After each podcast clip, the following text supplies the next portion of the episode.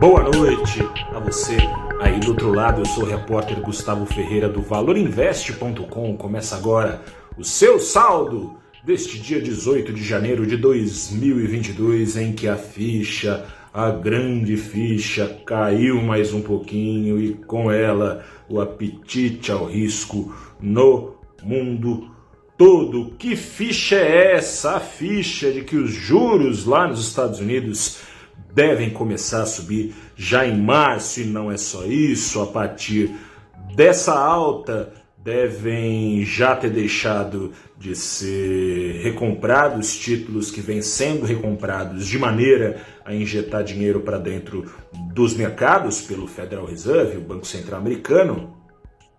Essa recompra deve ser transformada paulatinamente, mês a mês, em revenda de títulos e a preço de banana para enxugar a liquidez global.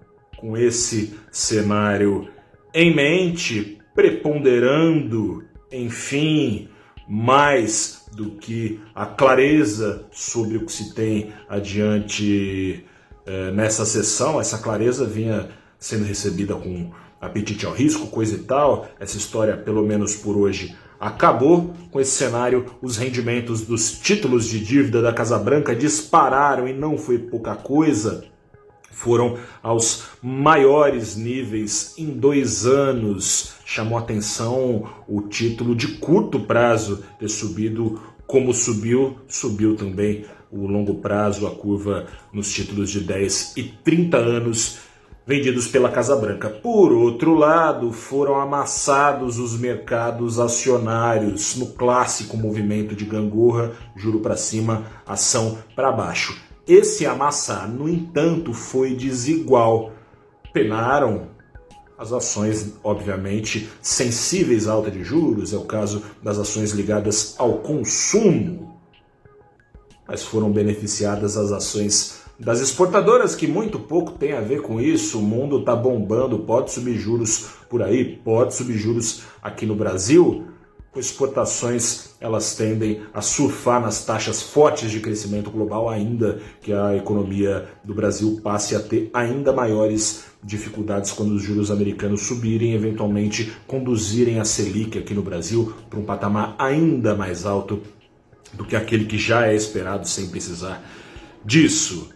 Foram beneficiados também os bancões, que têm a ganhar com alta de juros, né, cobrando em cima do lombo dos seus clientes mais caro pelo empréstimo, pelo financiamento. Essas poucas ações têm fartas fatias no Ibovespa e o Ibovespa pulou fora da gangorra, na contramão das bolsas emergentes na média, na contramão das bolsas de Nova York, bolsas da Europa. O Ibovespa conseguiu subir, pouquinho, mas subiu 0,28%. A cena interna também colaborou para a venda de ações sensíveis a juros. O Brasil oferece riscos por si só para eh, potencializar a expectativa de alta de juros por aqui, sem precisar dos Estados Unidos. Imagina com a ingrata eh, ajuda deles. Por aqui segue como bola da vez de preocupações a pressão dos servidores por reajustes é aquela história que a gente tem falado aqui, o presidente Bolsonaro,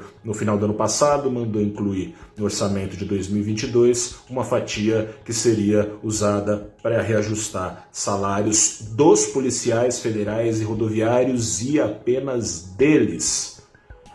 Descontentamento toma conta das cerca de cinco dezenas de outros servidores concursados atrelados ao executivo. Hoje teve paralisação, protesto lá em Brasília.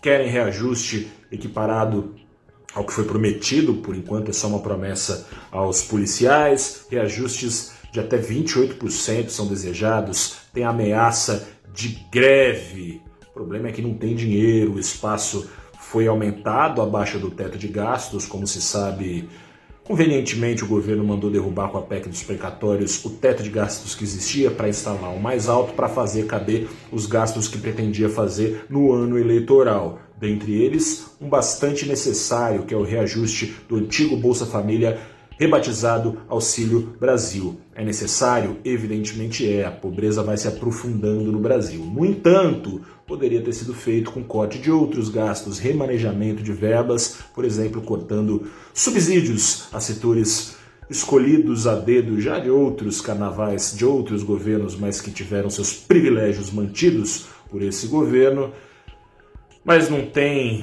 vontade de descontentar ninguém em ano eleitoral, como você sabe muito bem aí, macaco velho, gato escaldado que é em matéria de Brasil.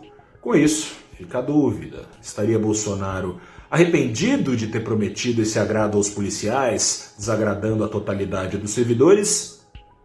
Ou estaria o presidente Jair Bolsonaro satisfeito dessa forma, prometendo reajuste aos policiais, forçado a barra para, no fim das contas, ter que agradar a todos os servidores em ano eleitoral para o suposto descontentamento do seu ministro da Economia, Paulo Guedes. Enfim, sem respostas e com motivos de sobra para subir aqui no Brasil também e de sobra para buscar refúgio nos títulos do governo americano, não bastando serem os mais seguros ativos do mundo, pagando mais, o dólar subiu no Brasil 0,61%, foi aos R$ 5,56.